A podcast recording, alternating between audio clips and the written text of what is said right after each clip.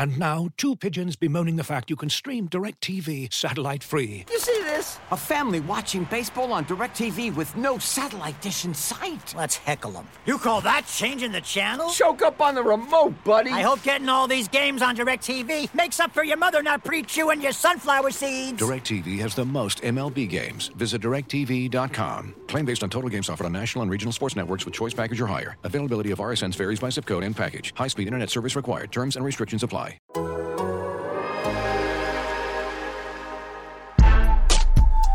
A mega episode of Wizards After Dark today. A giant episode, a, a, a humongous triple double sized episode of Wizards After Dark. I guess it's more of a a single double because you're getting two you're getting two podcasts for the price of one today. We're gonna we're gonna go through a couple of things. First off, on my post draft podcast with Ben Standig on the other day, which you can still go and listen to, we really just broke down the Westbrook trade because that was just that was the big thing from the day. And, uh, you know, Ben was leading into Washington football team training camp because he's down in wherever the heck they have training camp and doing it from a hotel at eight in the morning. And I was running on literally no sleep. And for all I know, I was completely delirious and it was a horrible listening experience for all of you. So if that was the case, I appreciate you actually coming back for this one.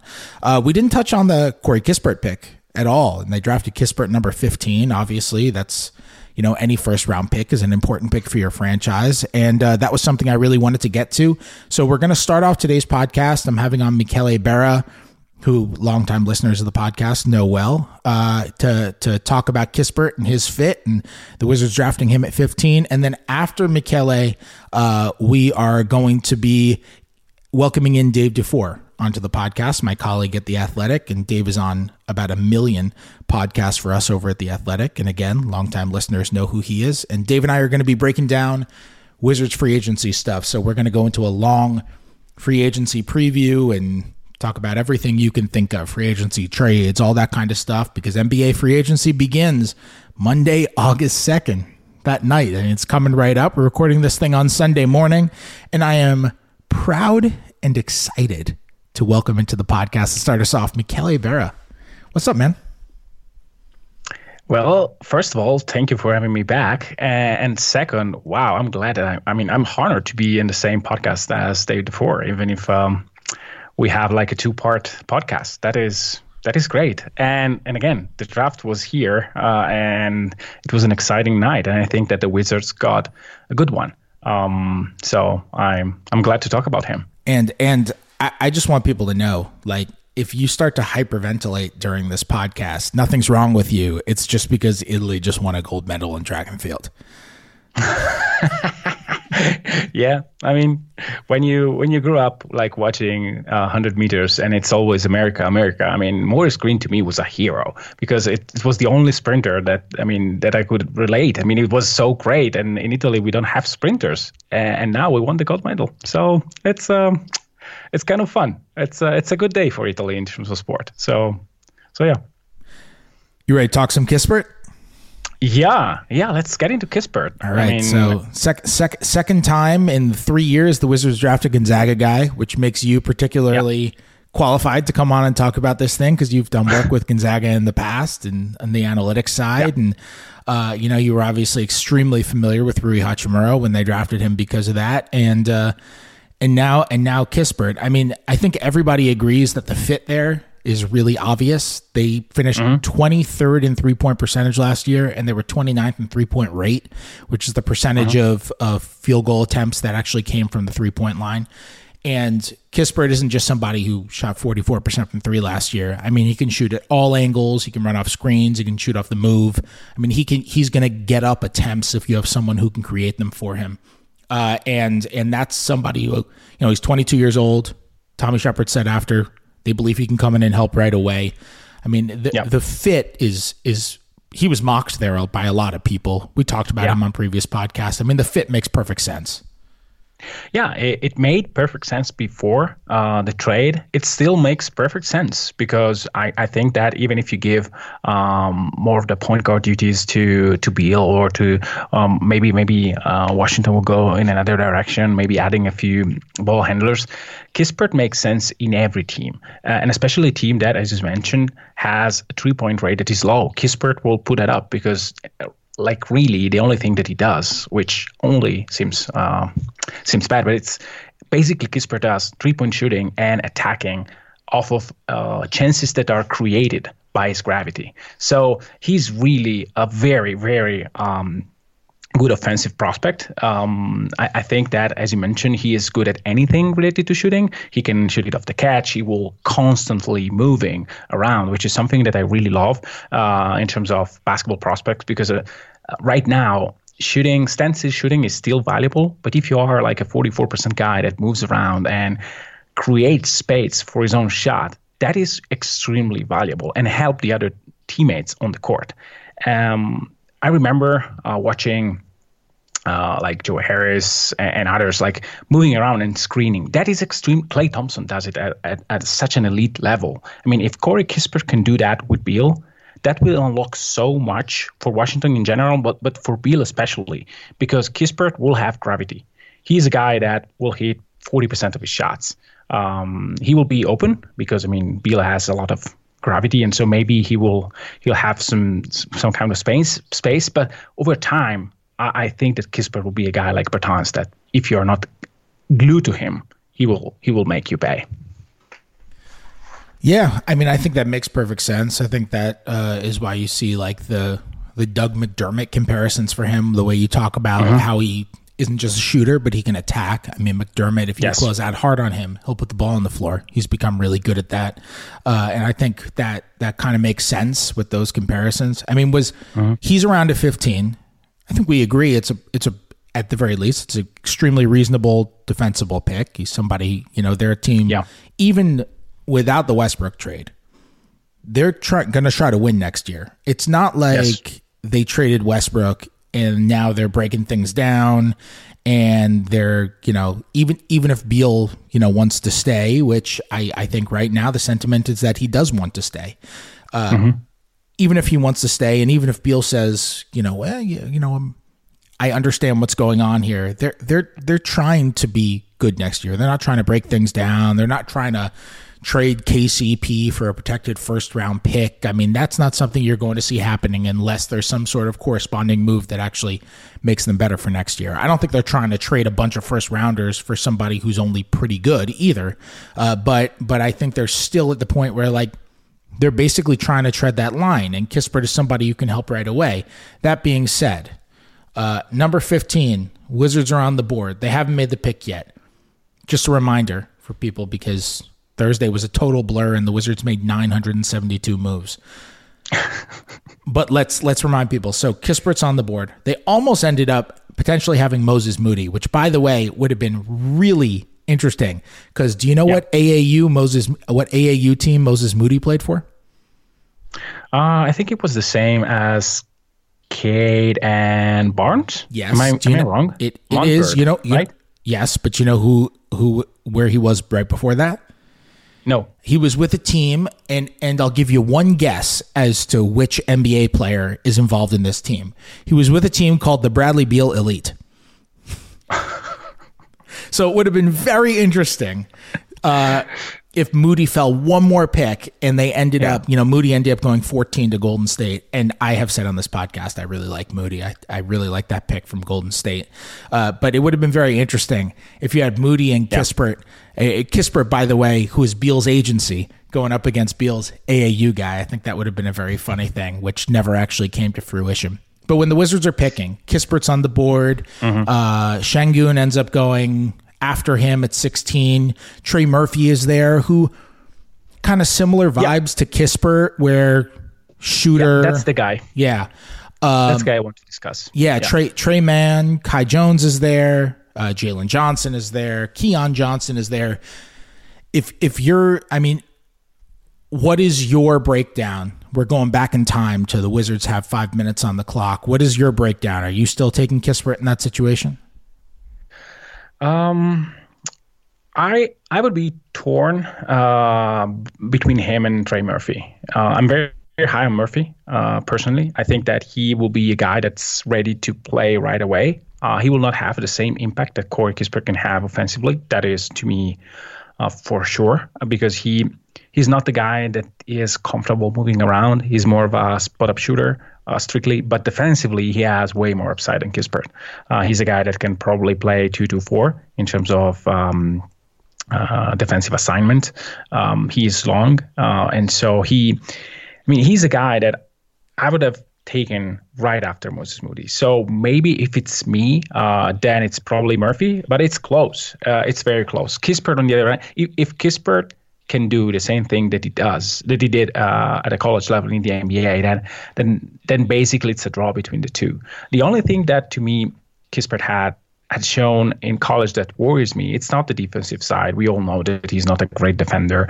Um, he's not a bad athlete, but he's just not quick enough laterally, and so that will that will create some issues in terms of guarding um, guarding guys on switches. And, and, this is what basically Baylor did for the entire um, NCAA championship game.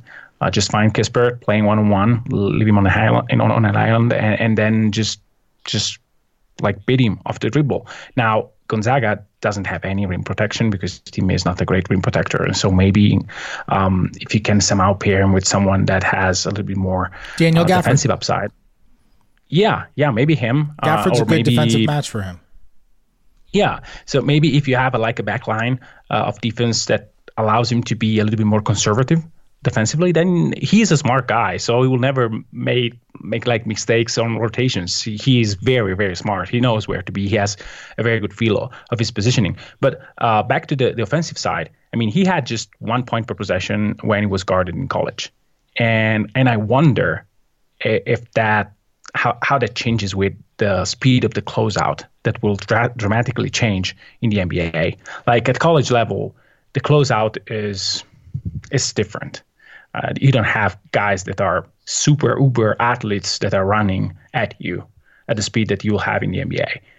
If that remains like one point per possession when guarded, then I think that Kispert may have some issues in terms of translating his offensive power uh, to the NBA. If that improves, if that is just a fluke, uh, because when you when you have like 70 possessions, that that is a good sample size, but not a great sample size. So maybe it, maybe it's just luck. Um, and so I wonder. That is the only part of his game offensively that, to me, has some still some question marks. Yeah, I think that's fair.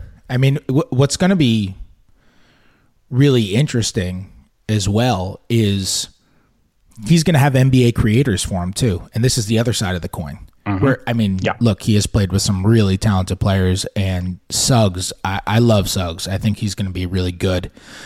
But when you have Bradley Beal creating for you, that's a mm-hmm. different animal. When you're off the ball and you know you're on the weak side or in the corner or something like that and you have Beal creating for you. And I think one kind of interesting comp is just because they play and I know like every single time we're comparing Kispert to white guys but I swear this is only because he plays the same position and has experience playing with Bradley Beal.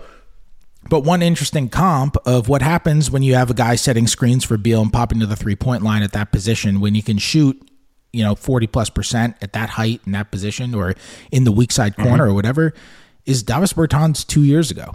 Not Bertans last yeah. year, which was a different dynamic. And, uh, you know, Westbrook was there as well, and Bertans was out of shape. Uh, I'm talking Bertans two years ago, and and look, the expectation is not that Kispert is going to be chucking from 30 feet, and those are that's not the type of impact I'm talking about. But mm-hmm. Bertans shot like 55 percent from the corners his first year with yeah. the Wizards. And and I think a really telling stat, if you want to talk about it, is when Beal and Bertans, the Wizards were really lacking in offensive talent that year, if you recall, like really lacking. And yeah. they actually yeah. ran a, a really nice offensive system, a lot of movement, tons of dribble handoffs with Beal. Beal finished the year, he didn't even go to the bubble and missed maybe five games or so in the middle of the year as well. So he ended up missing double digit games. Mm-hmm. And he still ended up, if you check the second spectrum leaders, he still ended up leading the league in dribble handoffs received, like by far. I think by hundreds of dribble handoffs. That's how often he was moving around off ball screens and grabbing handoffs and all that kind of stuff. And that was a lot of their offense and it opened things up. And I think the most telling stat about how well Beal and Bertans worked that year was that offense was about league average with talent that should have had them less than league average.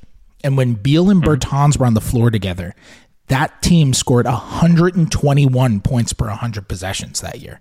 Yeah, that's insane. Which is an outrageous, like for perspective, Yeah. that's better than the Nets were this past season. Uh, that's an outrageous number, and and Beal is very good when he is in a facilitating position. He's very good at figuring out how to manipulate a defense, and shooters can be very good at helping him manipulate. Uh, I I just I see that being a nice pairing if you're going to put those two together. And if you put Kispert and Beal and Bertans out there together, first of all, holy crap, you're going to be giving up a lot of points. But also, holy crap, I think you're going to score a crap ton of points too. Yeah, yeah. Because I mean, my my whole argument is, well, what if he shots just uh, one point per possession, I mean, like 33.5% from three when he's guarded. Well, the good news is he's guarded. So someone else will have space.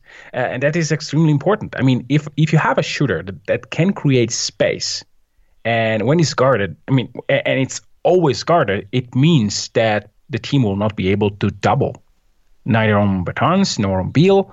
And so that, that like good job, you have done what what you I mean uh, you've done your job basically. So um, the only point again between him and Murphy is that I, I really think that Trey Murphy will be a crazy good three uh, three point shooter. I mean he will have probably 40 plus percent from the corners from day one because this is basically the situation in which he played the most at Virginia. Um, so I really think that the defensive side is the defensive upside of Murphy was something that probably the Wizards need. Uh, but but on the other side, you don't have the same dynamic shooting off the dribble and off the movement that that Kispert has. So I'm fine with the choice. Uh, I really think that it's it's basically a coin flip between the two. And and the other guys, I mean, you mentioned Sengun, uh, Tre Mann, Kai Jones, the Johnsons. I mean, no. Uh, to me, was between him and uh, between Murphy and Kispert, and that's it for the Wizards. I don't see Sengun as a good fit, nor a, a player that can help immediately. I mean, uh, if you tell me that, well, tomorrow Bill will ask out, then then yes, you probably go high upside with Sengun, but you cannot do that. Like unless Brad comes to your office before draft day and says, "Well, trade me because I'm I don't want to be here," then you probably go high upside. Um, but if not, it doesn't make any sense to me. Yeah, and I don't think that's happening. And Yeah. certainly Yeah, the no, Wizards it- don't it think that's happening. Yeah, I mean, or or happening soon. is- you know, But it- but but even then, I mean, do, do you really risk it? I mean, you, you you trade for a guy. You you always. I mean, the last two drafts, or at least the um, the past draft. I mean, you already took a guy that has upside. So I mean, if if you really need to to to, and again, Sengun has upside, but he's a weird prospect. I mean, it's a, it's it's tough. The other the other guys that, that were behind Kispert. I mean, it's. I don't. I don't think that anyone um, would have drafted like a guy like I don't know. May, maybe Presti, Tre Mann, but but it's uh, there is no value for the Wizards to go um, to draft someone else uh, instead of Kispert. Again, Murphy. To to me, Murphy was in talk with the Wizards because it makes so much sense. But I'm fine because again, if you if you really want to implement, uh, and I don't know anything about the, the new coaching staff, so I don't know what they want to do. But if they want to implement uh, a motion heavy system, which is something that I really like, then having Kispert instead of Murphy gives you so much more because the guy he's he's so good at understanding where he should be. Uh, like in two seconds from now, uh, if that makes sense. Like not now, but where where I should be in two seconds. And he's so good at being in the in the, in the exact spot where he needs to be on offense. That is that will create so much for others, and I, I have no doubts about that. Again, the, the translation of the three point percentage in the end will be the swing factor, but he can do so much more for you on offense. yeah, I wouldn't be surprised. I mean, I, I they do want to implement more motion into the offense. I mean, Wes Unseld Jr. before the trade told me flat out that one of the things that he wants to do is kind of eliminate a lot of the one pass and no pass possessions they had last year. And you know, obviously with Westbrook gone, that's something that will be a lot easier. Look, it, criticism aside, and people always phrase this as a criticism with Westbrook. this is not I'm not even saying it as a criticism. It is just a it is an objective stylistic observation that Russell Westbrook offenses don't move the ball as much. That's just the way it works. I mean, Second Spectrum started tracking passes per game in 2013 and no Russell Westbrook team has finished above 27th in passes per game since Second Spectrum started tracking that stat. It's going to be a lot easier yeah. to put in a motion offense uh, with Westbrook not there, and and I agree with you. I think Kispert is is somebody that will help there. I uh, they had him 10th on their draft board. So I know they were excited to get him at 15 and they deemed that mm-hmm. good value. I think they like Trey Murphy a lot too, for what it's worth. Uh, yeah. I, I heard Murphy killed his workout for them. I heard they were super yeah. impressed with his workout and that he shot the lights out in his workout. Um, yeah. And I, I think Murphy is someone who, in general, uh, Murphy and, and Duarte were were constantly names that I got told as as when I would ask teams around the league, hey, who unexpectedly just killed their workout? Murphy and Duarte were, were two guys who who I were told were uh, you know, th- those were common answers for that. And uh, I don't think it's a surprise that Duarte came into the draft with people thinking he was a guy in the low 20s. And then come draft day, people are like, well, the Wizards could take him at 15 and Indiana could take him at 13. And the Lakers might try to trade up to take him early because they really like him. And it's like, yeah, he killed his workout everywhere. And people really liked him and saw what he could do. Uh, and, uh, you know, I think Murphy is another one of those guys who performed really well. And, uh, you know, if Mur- they take Murphy at 15, I, I, I'd probably feel pretty similarly to Kispert. It, it's just kind of a, it's just kind of a bet that I think they think Kispert will be better for them than Murphy. And, and that's it. But I, I think they probably would have been happy if they ended up with him too. Cause from what I gather, they like, they liked him a lot. Yeah. And it makes sense. Again, uh, it, it helps in two, in two spots, uh, that, that, that really help the, the, the, Wizards really need. I mean, shooting and, and defense. So I would have been, been surprised of uh, like hearing otherwise. Uh, with Duarte, I don't know. Um, maybe maybe I'm I'm too age centric, but to me, I mean, Kispert is already borderline for me in terms of draft age. But the, the point to me uh, with with Kispert is that he's 22, and if it's the same guy that was in college in the NBA, that's great that's great value at at 15. Uh, with Duarte, I, I, just don't know. There are different things that to me comes into place. Like um, I don't think he's as transferable as as as Kispert is um, for different reasons. But but you know, I mean, I'm glad for him that he that he killed every workout because that is that is his life and his profession. So um, I, I am curious to see how he how he does um, with the Pacers. It's it's a good fit for them. So I mean, we'll see again, to me, the only no-brainer, and, and it was uh, one of the worst kept secret that that Moody was very high on the Warriors board. So there was no way that that he would have like like slide to the Wizards. But if Moody's there, you have to pick him. You have to. Uh, if it's not there, and if it's between Kispert and Murphy, then just again a, a coin flip. That I think uh, in this case, especially if the coaching staff will implement uh, less one possession, one pass uh, possessions, then then Kispert is your guy. On the one possession thing, though, I mean, the I understand that you may have different feelings about how Russell Westbrook plays the game, but the point is, with one pass of Russell, you can have a great shot, and and that's the, the whole point. Now, is that sustainable? Uh, is that sustainable when Russ is not there? Uh, how the bench will react, how they will play.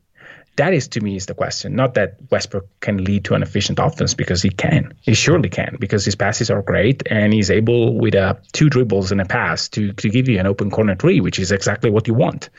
But the point is again, is it, is this sustainable? What happens when they take away that and you have to and they crank the the floor?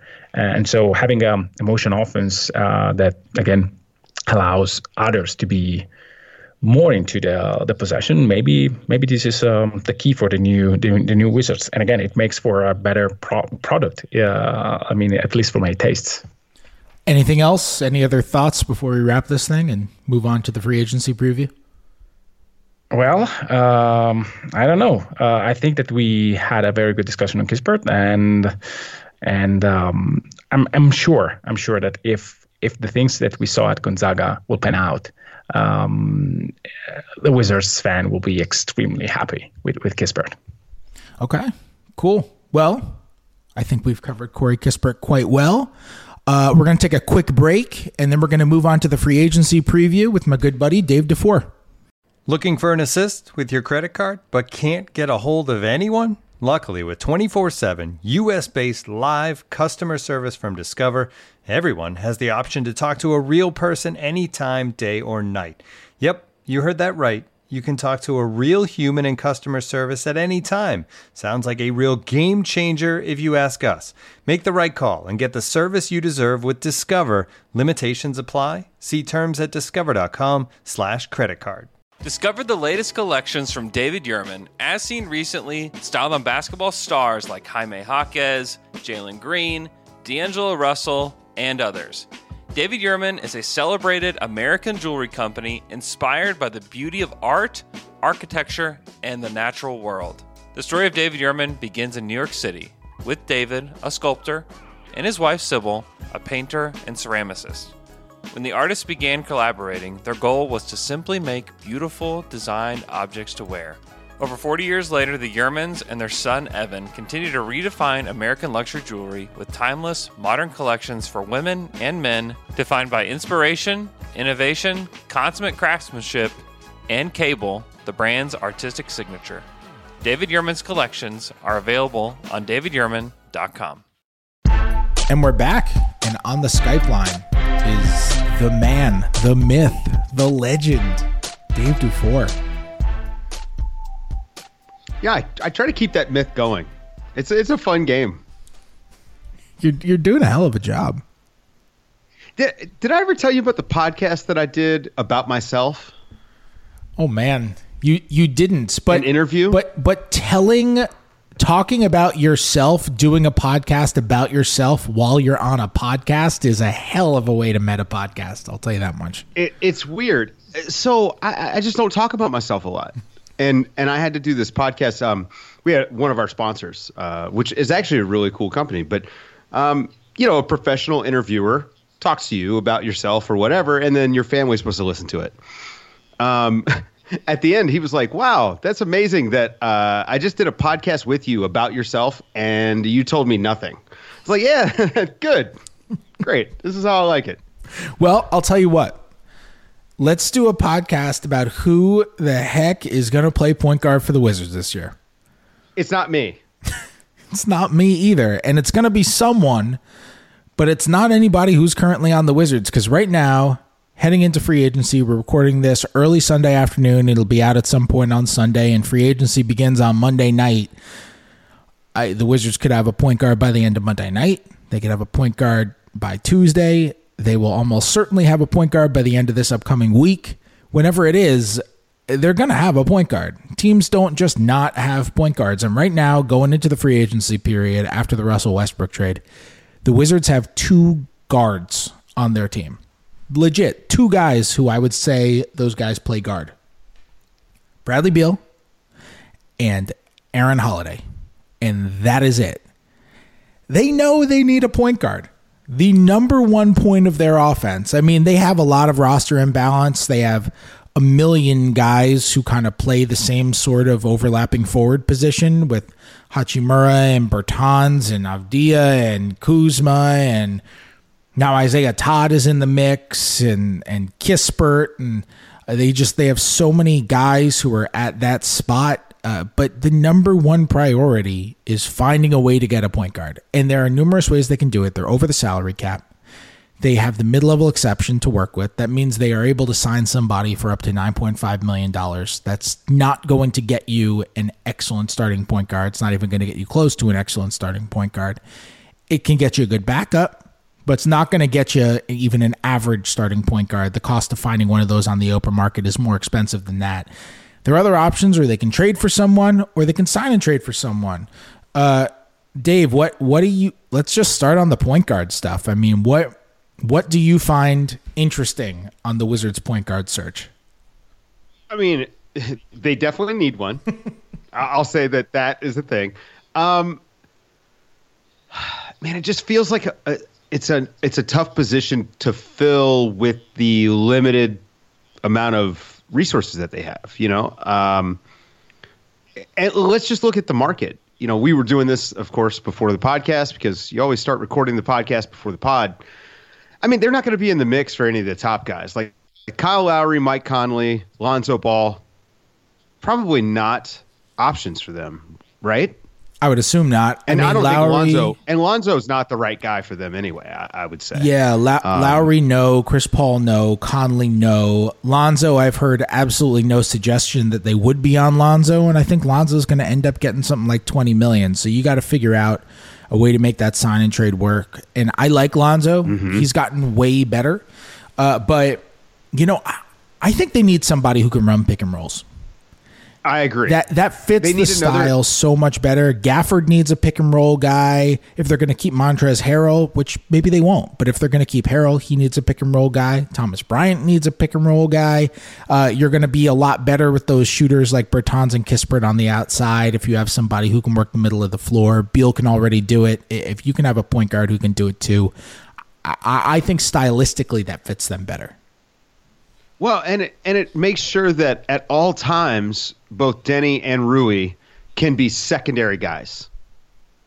Right? You don't have to depend on them to initiate pick and roll, high pick and roll. They can do the side pick and roll. They can again, they've got a, a release valve um, who can be a more of a, a dynamic ball handler than those guys. And but it's just like you get to Spencer Dinwiddie as far as the the free agent list goes. And I think that's the first guy that feels like, okay, they not only is there a fit, but I feel like they could make the money work, especially with him coming off the you know the ACL issue and, and already having had a knee issue. Um, just seems like that may be a little bit more workable for them.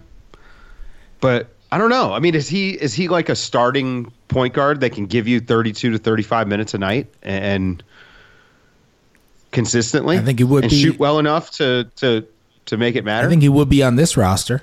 Sure. I mean, the thing with Dinwiddie is he's um he's not an extremely efficient player. He's really good at getting to the line. That props up his Right. efficiency. Uh, but in terms of like an effective field goal percentage guy, he's not super high on that. Uh, one of the things that'll be interesting with him is like I feel like there are ways to make the money work. I think you need a third team. Something that I I I regret. And reporters, we all have moments where we regret the way that we phrase things. I had a story with Shams Charania over the weekend, and the way that I phrased the line in that story, I, I think was it was just it, it was my line. I wrote it, and it was badly written.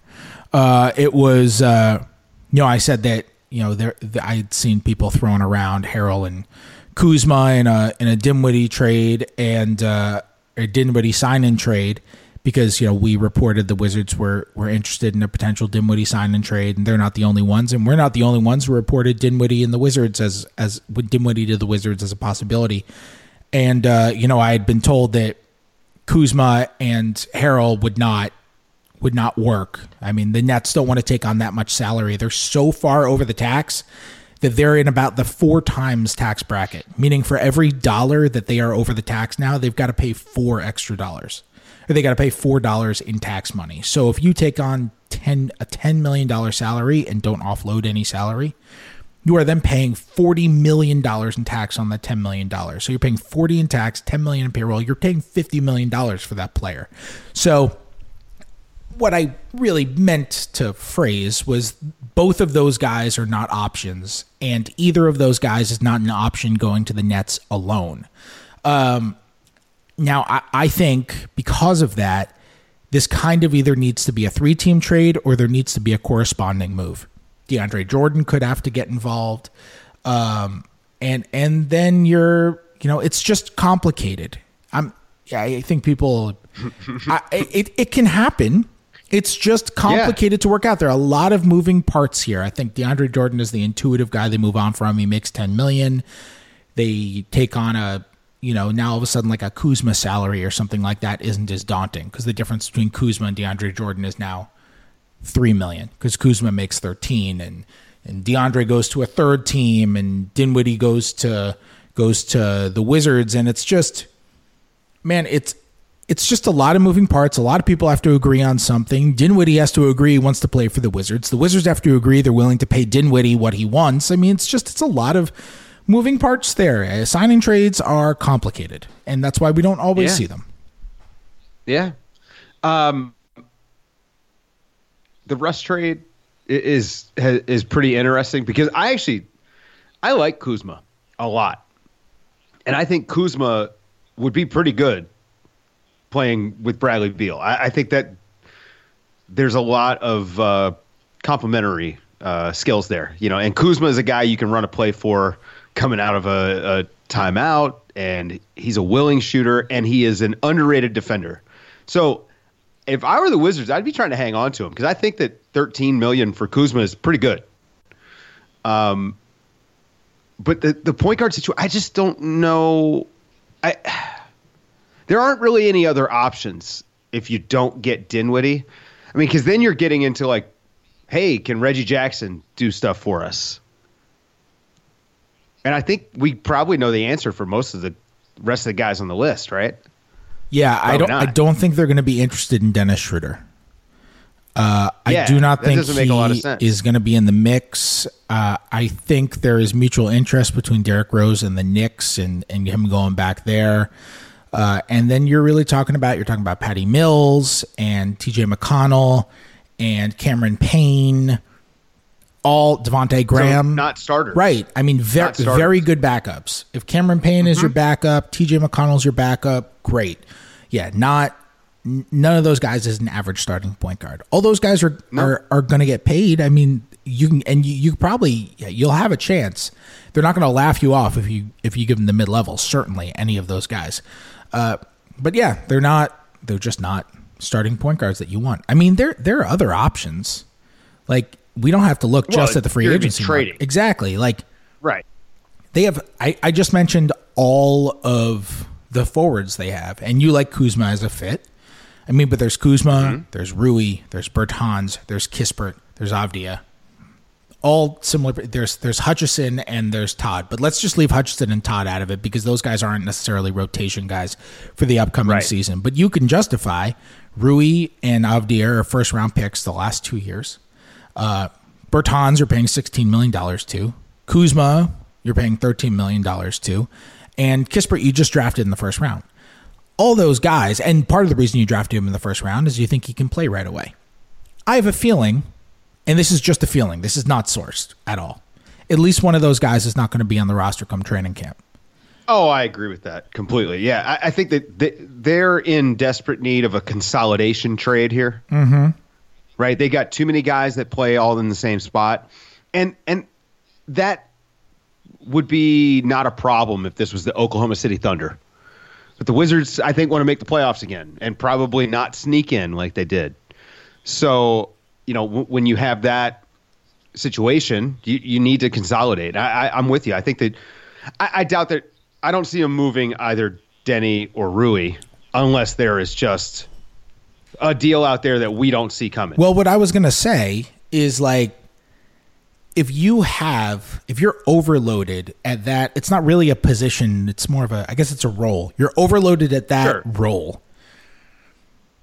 And you want someone really good at point guard, or at least good enough to where you can say, we're, we're feeling happy with that guy as our starter. Maybe you do dangle Denny. Maybe you do dangle Rui. And and that way you're willing to talk about, look, you're not getting somebody good without giving up somebody good. You don't have cap space. So unless some sort of concocted sign and trade falls, you know, comes through, you got to do something in order to get a good point guard, and you have to give up somebody good. And there are people around the league who like Rui, and there are people around the league who like Denny.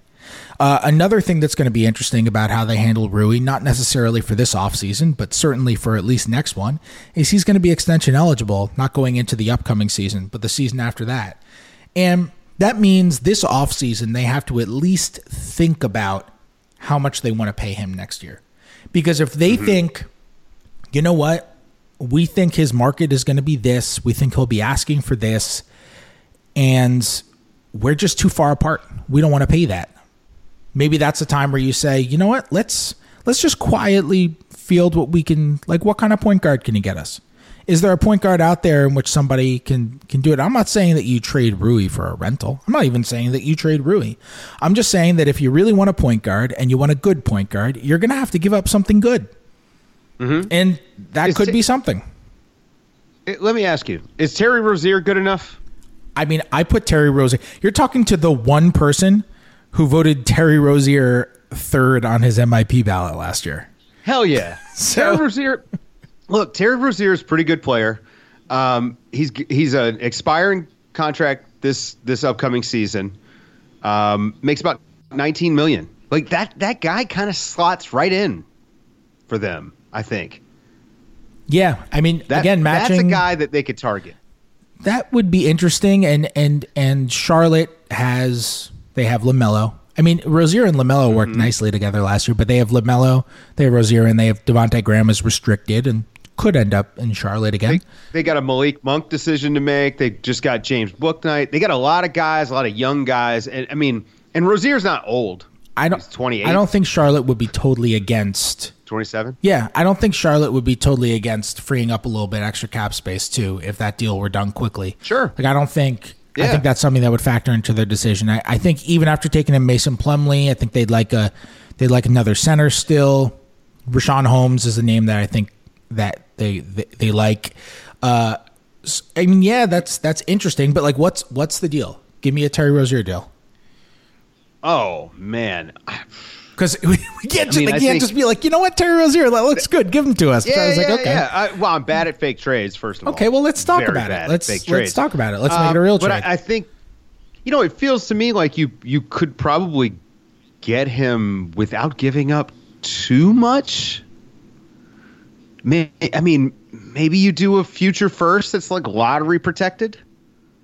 Feels like a lot, but I don't know. I mean, he's also expiring, so I don't know. so What what would you uh, what would you give up if you were the Wizards? so I am. First off, if I'm the Wizards, I would not give up a future first for an expiring guy. Really? Yeah, I would draw the line there. Eh. Um. Okay. Secondly, so Rozier is expiring at 17.9 million next year. By the way, Oh, okay. Yeah.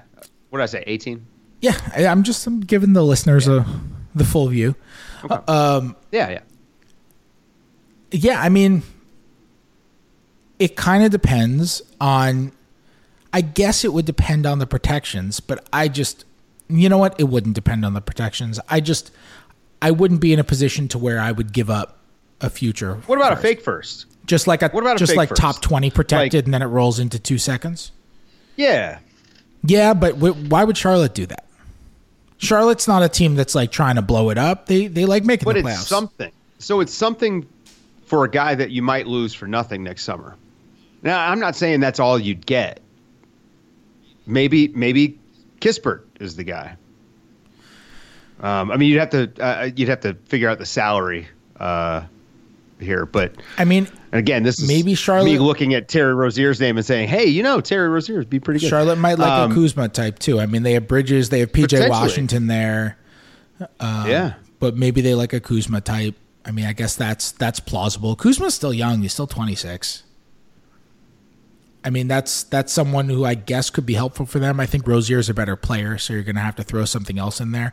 You mentioning Mm-hmm. throwing out a first round pick, by the way, it brings me to something that I think is extremely interesting, and I think no one else will think is extremely interesting. And me bringing this up on a podcast is exactly how you know this podcast is for nobody else but me. well, it's, this is what we do, Fred.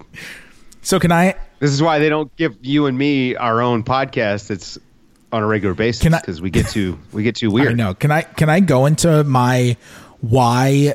Please. Why the Thunder are the perfect third team in any and all Wizards three team trades thing? Uh huh. All right.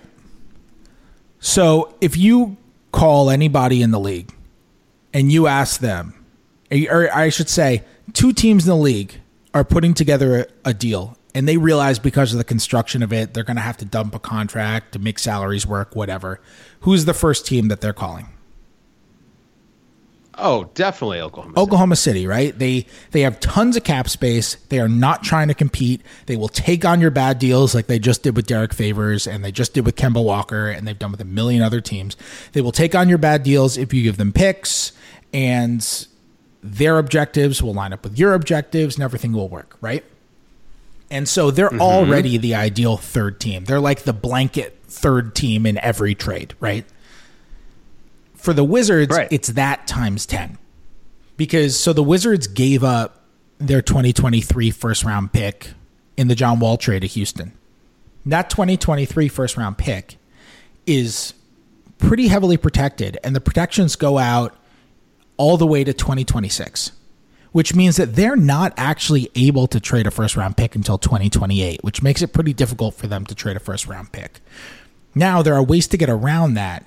That pick, if they wanted to trade that pick last year, or they wanted to trade a future first, like a 2025 first, for example, they had to call up Houston, get Houston into the deal, or make a separate deal with Houston, get Houston to remove the protections on that deal, which is better for Houston, but Houston can always be a pain in the ass on it because they know it's what Washington wants, so they could ask for something else. And you have to make a separate deal as well. Like Houston has to be involved in the trade somehow because you can't just call somebody up, be like, we're removing the protections. There, it has to be part of a transaction based on the rules. But so like that that's a total pain in the ass and is a huge logistical nightmare in them trading a future first round pick. It's possible, it's just a pain. But on draft night, Houston traded that 2023 Wizards pick to Oklahoma City, which means that if the Wizards want to involve a third team in a deal, and Oklahoma City is already the first call, for example, let's say a for hypothetically a Spencer Dinwiddie sign and trade, and the Nets want to say dump the DeAndre Jordan contract and take on like Kuzma or something like that they could do it on Oklahoma City. And as part of the deal, the Wizards can just remove the protections from that deal with Oklahoma City. So they don't have to worry about removing, getting an, a fourth team involved so that they can give up an extra pick. It's already part of the deal with Oklahoma City. So that, that to me, I think that pick being traded to Oklahoma City, it just saves the Wizards so much time in trying to remove, remove protections. It's one less call they got to It make. is one less call. It might be a lot fewer calls because you know that you're just not calling up Houston being like, okay, there's no way Houston's going to be like, all right, let's make things easy. there's just no way. I mean, that's something No. that's going to make a deal way more complicated. So watch out for the Wizards in Oklahoma City. If there is a, if there is was a, Well, Kemba Kemba Walker came to mind, but uh, like the money is just crazy. Yeah. Like, there's no way it would work. But Kemba would be a guy who theoretically would be good next to Beal. Um, your defense is going to be a dumpster fire, but it might be a dumpster fire anyway. Uh, and and if Kemba is healthy, like we know who he is, but you know that's the big question mark. What about Ricky Rubio? I don't know if Ricky's gonna. he really gonna struggled last year. Yeah, it wasn't great. Um, and you know, I, like selfishly, I'd like to see Ricky go back to Spain, um, just because I always love that. Uh, but like, if if Rubio plays like he did two years ago in Phoenix, that would work out really, really well for the Wizards. Yeah, he was very good in Phoenix, Yeah, but he really struggled last year. I don't. he was bad. I mean, it's rough though. I mean, look at look who where he's playing. Yeah, he was in a bad situation. No Yeah. question. And there's I I don't see any way he plays in Cleveland. So You're right. That's that's a good one. He makes he also makes he makes money. I mean, the other thing is mm-hmm. that like I feel like you don't have to give up. I don't know what that trade is because if I'm the Wizards, you don't have to give up much. no, but but you have to match salaries there and he makes like what 17.8 million next year. Seventeen. So Yeah, I, he might be a buyout guy too. he might be.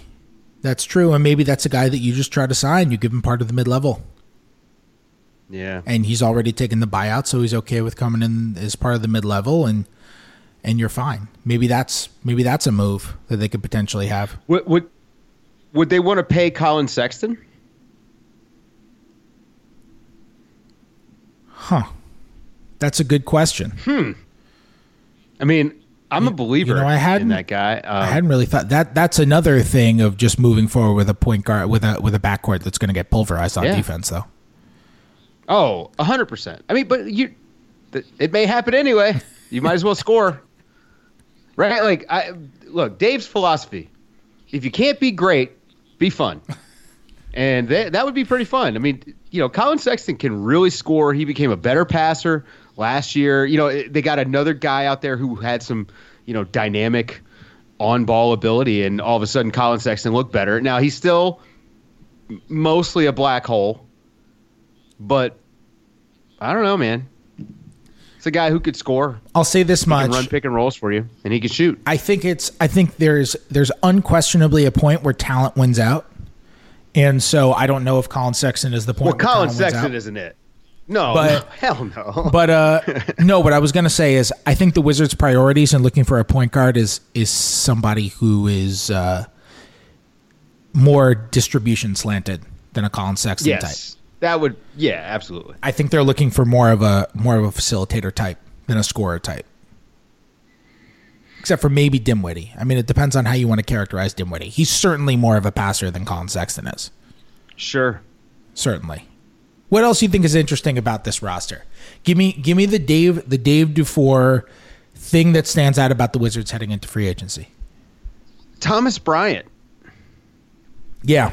Very interesting. I, I I loved how he looked to start last season. I was so disappointed when he got hurt because I thought he was going to have a good year, like a really good year. His defense was really good to start the season, and I wonder what this team would have looked like if he had been healthy all year. Now you maybe don't run, you know, you don't stumble into getting Gafford, and, and you know being able to see that, but I think I don't know, man. I think Thomas Bryant is going to, not that you can go so much better on offense, but I think it's going to make their offense easier when he's out there this year. Um, uh, but a lot of this is just like you know you need you need Rui to grow, which we saw. You need more growth from Denny, A- and you're in this weird spot where you've got Bradley Beal, who is really ready to compete now, and he's probably the only guy. I mean, Bertans, you know, could play on a contender theoretically, if he can shoot better than he did. But other than that, it's a lot of guys that you just need to see who they are. And it's a weird, it's kind of a weird spot for them to be in, I think. Yeah. The other interesting thing with Bryant, by the way, is I realize how funny this is coming off of the fact that the Wizards became like the first team in modern NBA history to run a three center rotation for an entire season last year, almost no matter who the centers were. But they have three Yeah. centers now who are legitimately going to demand rotation minutes. Like you can't just not have Thomas Bryant in your rotation ever. You Gafford is going to play. I know Montrezl Harrell just went through having to deal with three centers who demand rotation minutes last year with the Lakers, with Marcus Gasol and with Andre Drummond, and and Harrell was kind of the odd man out in the playoffs. They were running a little bit of a three man rotation with the center at center spot at, at points last year too because of those three guys. But Montrezl Harrell is still a really helpful player during the regular season, especially. Yeah. really helpful. Hell, hell of a regular season player. No question. And and I just I don't know. I think Montrezl Harrell has become really undervalued. That's my opinion. Well, it's because we only pay attention to the last thing we saw. And the last thing you see every single year is him getting absolutely eviscerated in the playoffs because his game doesn't translate. But if you're the Wizards and you've got Thomas Bryant coming back from injury, you got Daniel Gafford, who's still, I don't think he's ready for 35 minutes a night. I don't know that any center in the league is ready for 35 minutes a night anymore. I, three centers is fine for me. And in particular, when one of them is sort of this specialist in a way that that Trez Harrell is, right? Like you almost have to think about him more like a a, a relief pitcher in baseball, right? This is the guy that comes out and he's just throwing smoke. That's it.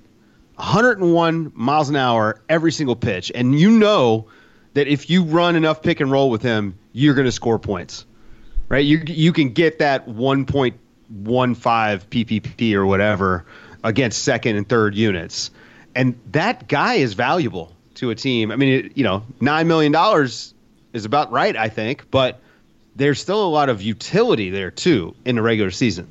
And he just doesn't play in the playoffs, so who cares? But he gets you to the playoffs, and that matters. I mean, the Wizards have three centers, all of whom could destroy you in pick and rolls. I mean, Harrell.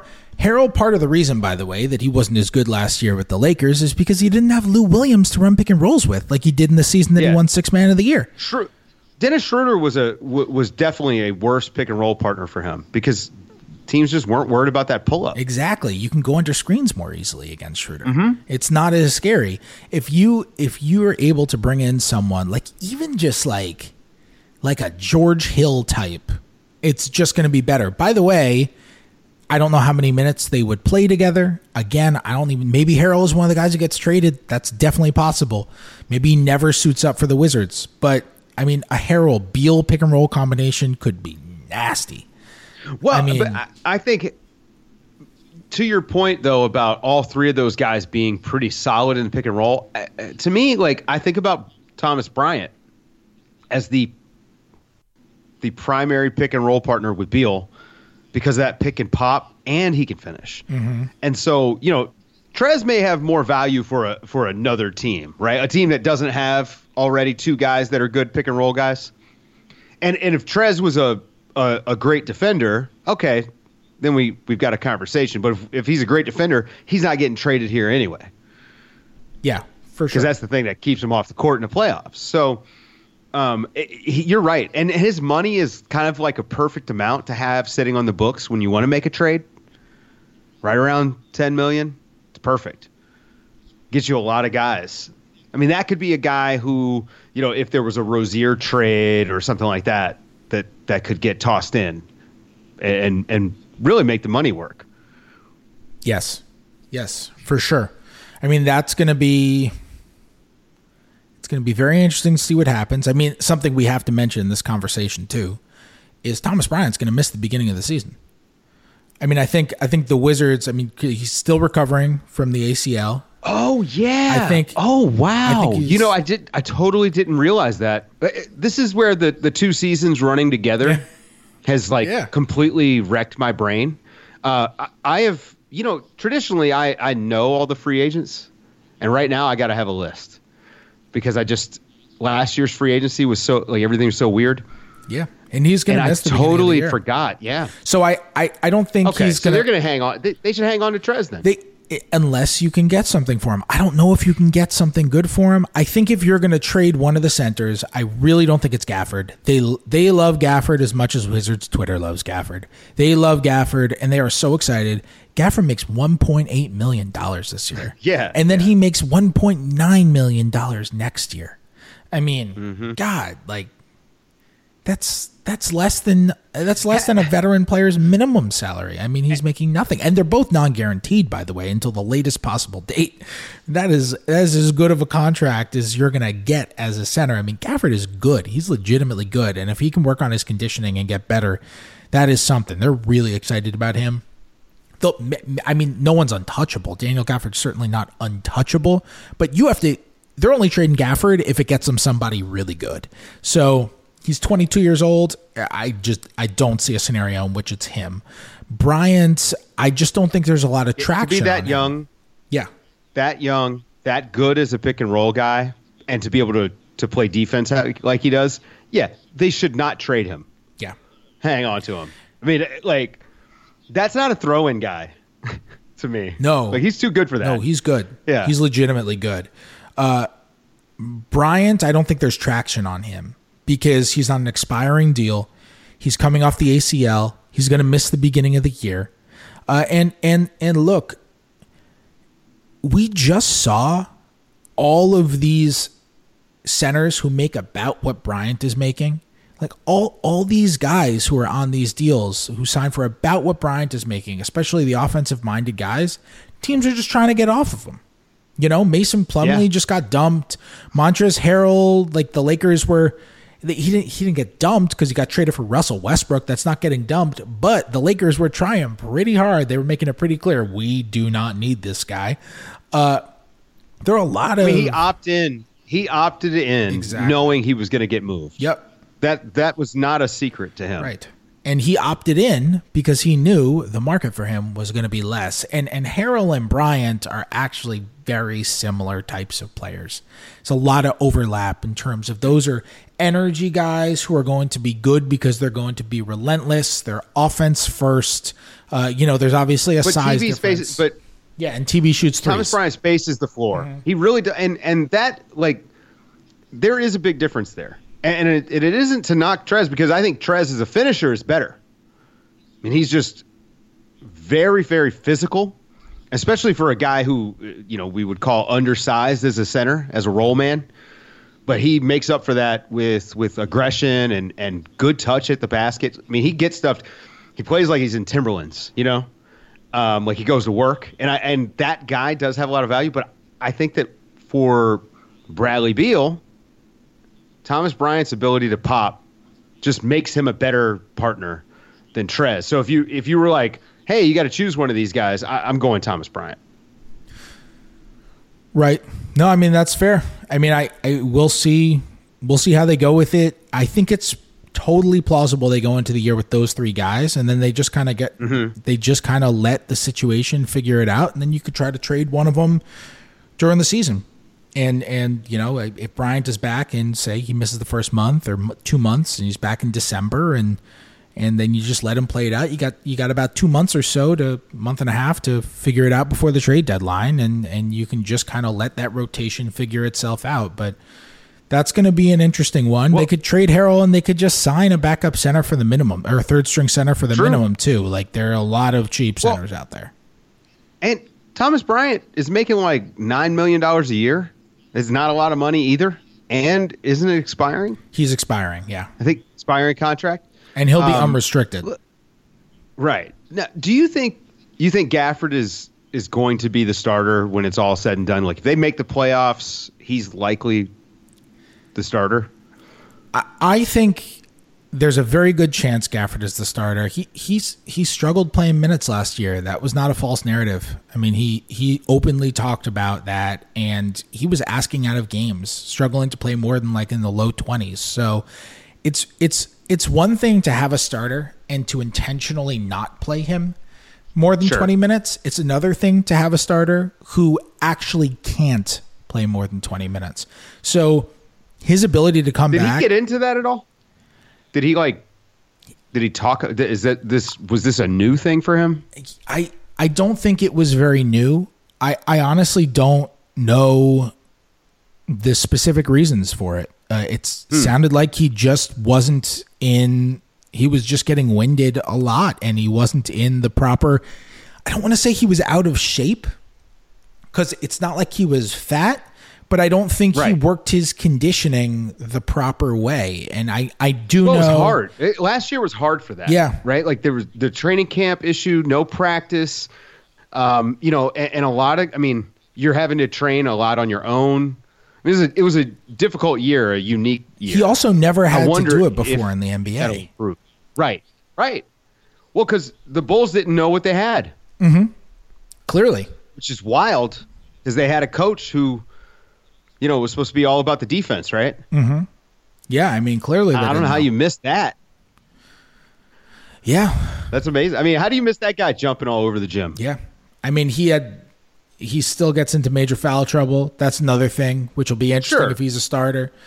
Um, but yeah, you Especially on this team because it's a turnstile up front. yeah you need a starter who's just like physically able to play enough minutes. You know, like you need a starter Hell, who's physically Wizards- able to do it for twenty five plus. The Wizards might need three centers just because they need those 18 fouls. Yeah. I mean, Yeah.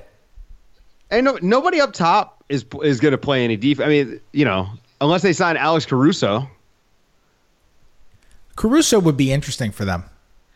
I, I just He's not a you point don't, You don't have the pick and yeah. There's no pick and roll chops. No, not- all. not as a And I don't even buy the shooting. But what if you? What if you? I mean, they still need guards. Like they just need guards. They need a backup guard. Then you know. Oh, he'd he'd be he'd be a great third guard. I mean, basically his role for the Lakers, I think, is perfect, and he could do that anywhere. And he shoots it well enough that that you're not like dying every time he takes a shot. He just is kind of a hesitant shooter. The uh, the some of the boneheaded passes have to go away, but he is spectacular as a point of attack defender. Like he would probably close games next to Bradley Beal for his defense. He could. I mean, I, I think I, I had him uh, sixth in All NBA guards for defense last year, and only because he didn't play enough minutes. Him and Matisse Thybulle both got hammered by minutes, but if you watch them, I mean, just excellent point of attack defenders. And you know, point of attack defense to me is the most overlooked thing in the NBA. Everyone only pays attention to rim protection because, again, that's the last thing you see. Just like Trez Harrell getting smoked in the playoffs, but everyone misses. You know, Rudy. They see Rudy Gobert not able to rotate to the corner, but they miss Donovan Mitchell just dying on every screen and getting Utah into rotation. And I think that you know if you can add someone like Caruso to the Wizards, in particular end of game defense, you take it up a notch. And and again, he can shoot it well enough. You've got Rui and Denny potentially out there as well. So you've got secondary and tertiary ball handlers for Beal. Beal is going to be running the show anyway, so it's not like you need that big time pick and roll guy in the crunch. Caruso is interesting for them. Yes, he is. He's very interesting for them, and and he. I agree with you on his defense. He's he's really good defensively. All right, rank rank these guys for me. You know, we haven't talked about KCP at all. Oh, well, because he's an excellent basketball player who fits perfectly whatever you want to do. Yeah, he does, and he fits perfectly for them. And and something I think Yep. is so. Let's say, let's say they trade one of the overlapping forwards for a point guard. The point guard doesn't have a Okay. name or a face, but he's a Sure. He's a point guard that we're just we're fine with him being the starting point guard. So QB Eagles is playing point guard now for uh, Exactly. They have uh, like I remember when I used to play Kobe Bryant NBA courtside. Uh, Mi- Michael Jordan was roster guard. There you go. Yeah. They have like Yeah. they have like a player who's seventy five percent as good as roster guard from N sixty four. I, I love guard. that I learned about image and likeness rights from video games in the 90s and Yeah, hundred percent. Like MVP baseball, Barry Bonds was oh John yeah, Dowd. Barry Bonds. John Dowd, yeah. Well, QB Eagles was the I mean that was the start of it, right? Of Randall Cunningham just breaking the game. Yeah, I mean, I got so excited when I saw that, like five years ago, that Trump's lawyer was named John Dowd. I was like, oh my God, like MVP baseball Barry Bonds? And his other lawyer's name was Ty Cobb. I was like, my goodness. Come on. I swear to God. Is that real? Yeah, 100% that's real. Wow. I was like, oh my God, John Dowd? These are the two best outfielders of all time, John Dowd and Ty Cobb. But anyway, we don't need to talk about the former president's lawyer. I promise. Uh, yeah, no. But we should talk more about MVP baseball. I mean, let's be honest. That's honest. an all time game. But let's talk about KCP also. Because, Yeah. okay. K- all right, so so let's KCP, say, I mean, before we get into missed- it, Dave, I want to frame KCP Yeah. for you. Okay. Yeah. They bring in 75% of roster guard slash John Dowd. He's your point guard. You have Beal there. You have Aaron Holiday there. I think it's plausible they re-sign Neto in that scenario. By the way, they they really like what Neto gave them last year. Totally in the cards. Uh, Davis bird rights. Uh, no, uh, but I don't know how expensive Neto's going to be. Think he's a minimum? I think it's plausible he's a minimum. They can give him 120% of the minimum. They could also just use the biannual exception. Sure. and they could give him Yeah, they- 3.7 million with the biannual exception, which I think gets it done for sure. Money shouldn't get in the way of that. Yeah, I, I they, they they really like Neto. I think it's I think it's it's certainly more likely he's back than that Ish Smith is back. I think they view Neto as a better fit, and uh, you know because of the way he can shoot, and I think he's a better defender. Although Ish had a good defensive year last year. Anyway, what what is the piece that you want? Let's say you can add an you've got your mid level exception still because you traded for your starting point guard. Let's say You can bring in an Alex Caruso type for the mid level exception, which, by the way, I don't think is extremely realistic. I think the Lakers are going to do everything they can to re sign him. But let's say you can bring in an Alex Caruso type with the mid level exception, that position, that type player. Or you can bring in Reggie Bullock, another three and D wing who's a little bit more of a KCP type. He's longer than KCP. He also got he's not as good as KCP. He got exposed during the Hawks series last year for sure. Uh, but 41% from three was one of the better defenders on a top five defense during the regular season last year. What type of piece is more attractive for you for this roster? I mean, I I I really like Reggie Bullock. Me too. I A agree lot. with you. And I don't think you can have too many wings who can Oh, defend and shoot the three. Yeah, no, no, no. Oh, you got guys who can put the ball in the basket and also keep the ball out of the basket. Pretty good. Pretty good to have. And in particular, because we know now, like, every team needs more than just the guys that they think are going to get it done in the playoffs. You've got to have guys to help get you there. You need depth. And if you could add Reggie Bullock, I mean, you definitely do it. I think, yeah, I think I'd probably go Reggie Bullock. Yeah. How about Reggie Jackson? That's a little bit of both. I mean, that would be interesting. Big time shooter. Big time shooter. he man. might cost he might cost more than the mid level Here's though. the other thing. Well, probably, but I, I'll say this: when you look at the way he played in the playoffs, and, and the Clippers' offense didn't put him in a, a ton of pick and roll, you know, but but he can. I don't know. He looks pretty healthy for the first time in a long time. And I mean, if he's, I mean, he's just a night, a total lights out shooter now. And you could put a guy like that next to Beal. Man, that that all of a sudden you've got something there, and, and not a bad defender either, by the way. Did okay. He's very long, which helps him. Mm-hmm. Well, he's stout too, right? Like he's thick, and so you know he's at least putting up some resistance at the point of attack. Yeah, I mean that that would I think that would be a very interesting one. I just think it's very possible he he gets more than I mean the mid level exception is about nine and a half million sure. dollars, and I, I don't know, I man. would I think guess he he might gets be right there. I think he, he could be right there. He could be right at that line. And you know, maybe it's one of these things where what if what if playing with Bradley Beal is a draw? Yeah. Do we know this yet? we don't. Someone, I mean, I, someone is. we know people teams are recruiting him. I mean, Draymond for sure is recruiting him, right? You'd have to imagine. Come sit next to me on the bus. and and somebody somebody's getting left out of the point guard mix too.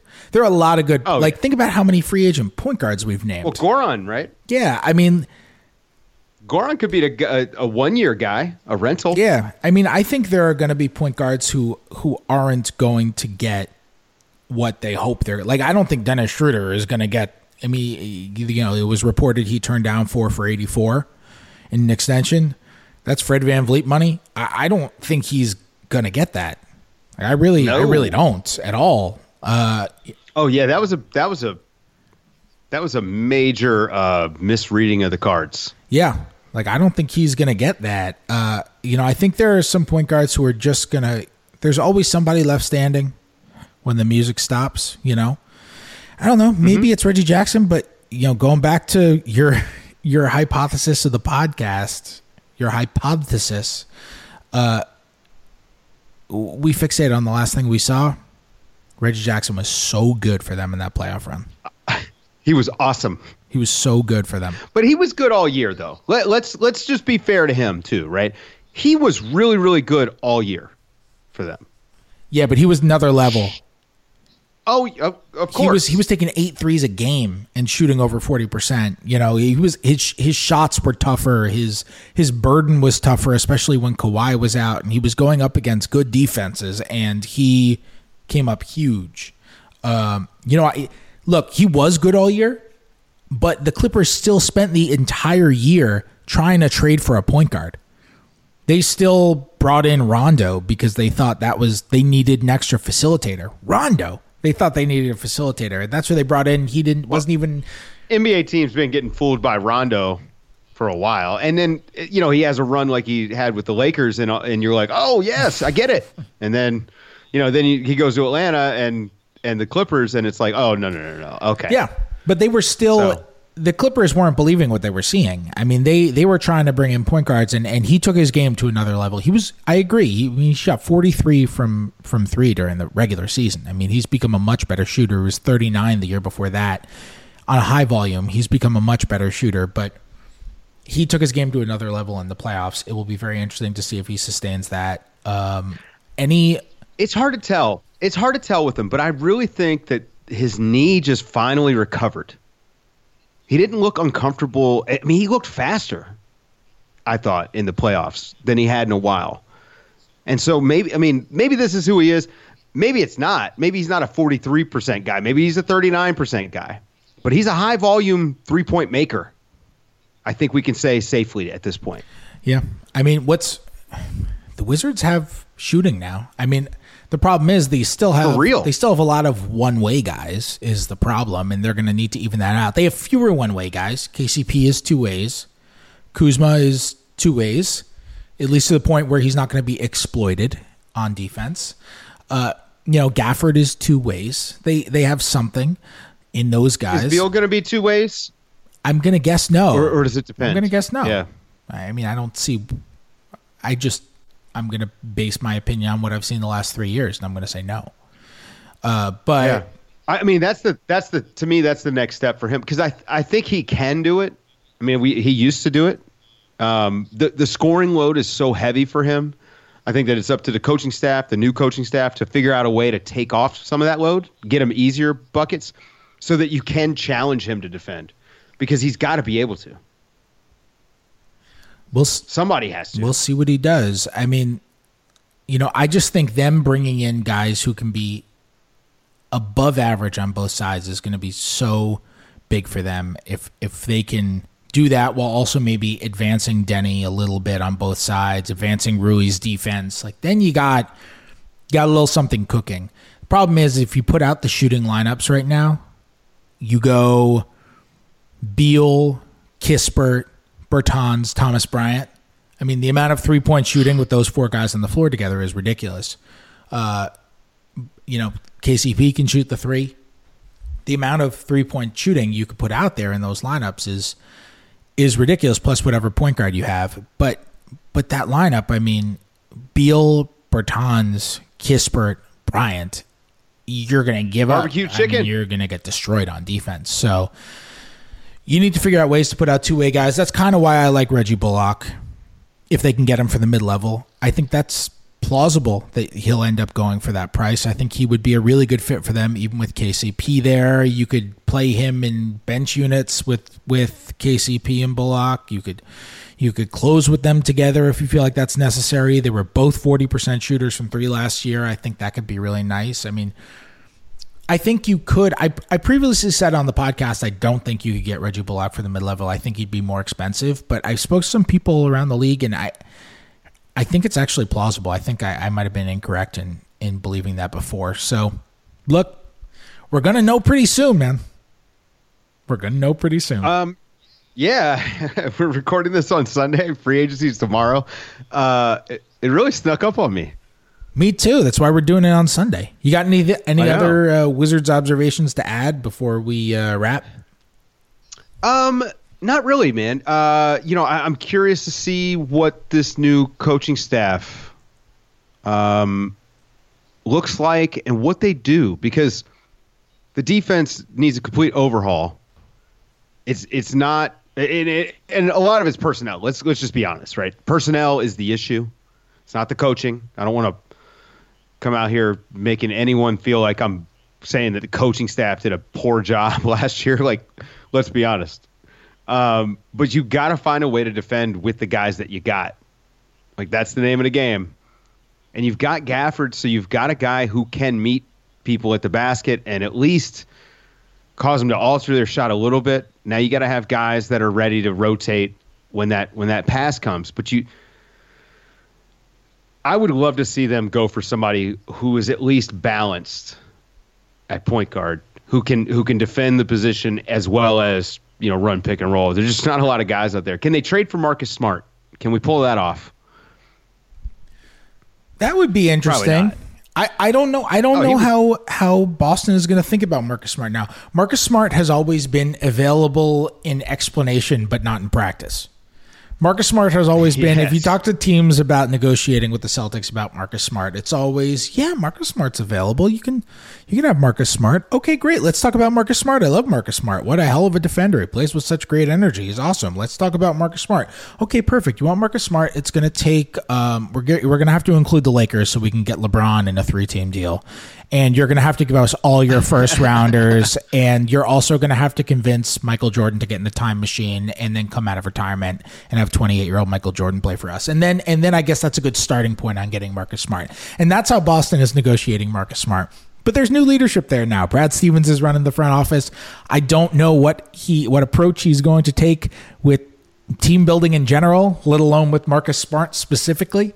Uh, I don't know. Maybe I love Marcus Smart. I just freaking love Marcus Smart. He is Me too. He is such a great player to have on any team. I mean, he's he is the opposite of KCP, but the same. In that KCP KCP fits perfectly because of his skill set, right? And Marcus Smart fits perfectly in spite of his skill set. Uh, don't really care that he isn't a very good shooter, isn't very efficient, and yet doesn't stop shooting. Just a guy who just yeah, it's such a cliche, and and usually it is a cliche when people say this about players, but Marcus Smart, like he just makes winning plays. Like that's just true. You know? So mm-hmm. yeah, but I have no idea what the Marcus Smart trade is. I don't know. What do you think it is? No. Yeah. Oh, I have no idea. It, you'd have to give up a first. And I know that you have a hard line on that.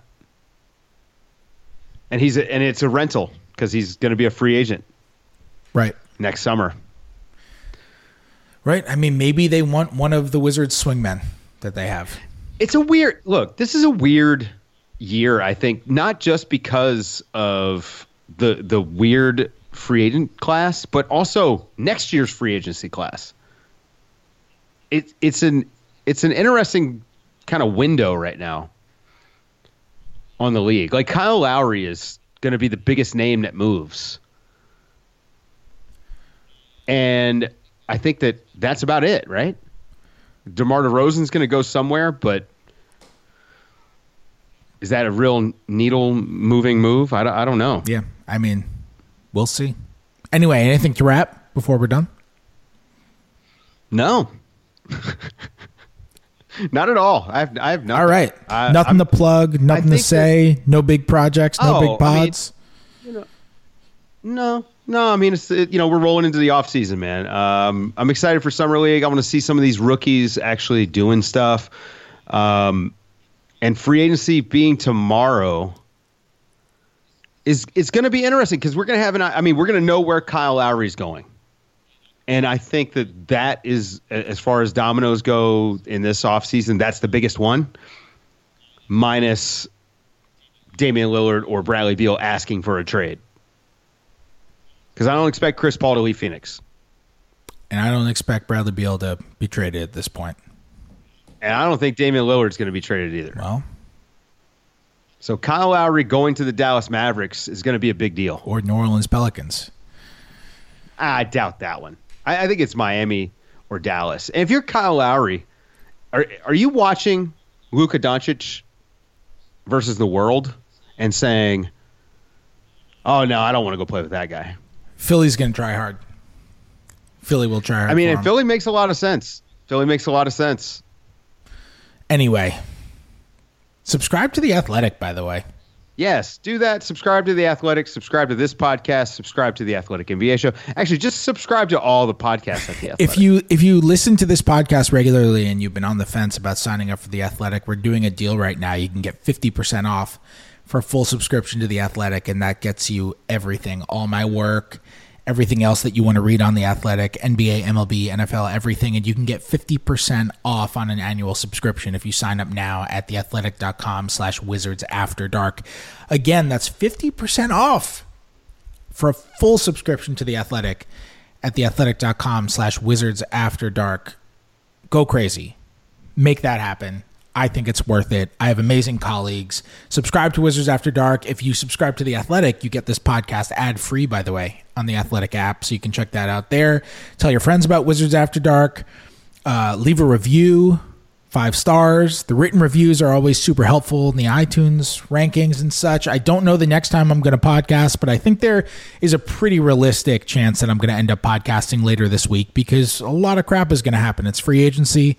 A lot of stuff always happens over the first few days. Ooh, and- we got breaking news. Breaking news. The Heat just declined Andre Iguodala's $15 million team option. Is Iguodala an option? and they are picking up. They're picking up Goran Dragic's. Shams just Now, reported. that's interesting. That's interesting there. Is Iguodala an There's one, option? one fewer point guard. I mean, No, he shouldn't be. I mean, look, he's 38 years not old. Not for anything substantial. He really struggled last year. He was not He the was Andre bad. Iguodala that we've seen. Yeah, it happens. He was good for a really long time. I, I, I wouldn't. I mean, listen, unless you feel like you need the the culture boost in your locker room, I, I just why would you waste the roster spot? I mean, this team has a lot of good young talent in in his position. I'd rather see those guys get an opportunity, and I think your team is is going to be better off because of that. Um, not that the, not that I thought the Wizards would be a realistic option for for Iguodala, but it's how I feel about some of the older veterans generally, uh, in particular for the Wizards. And, and it stinks because you've got one foot on both sides of the fence, right?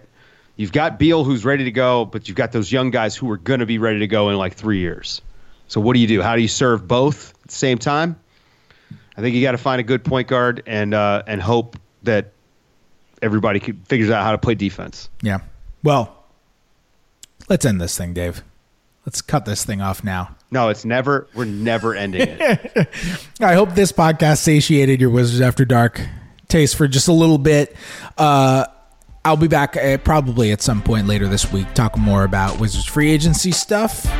I'll talk to you guys then.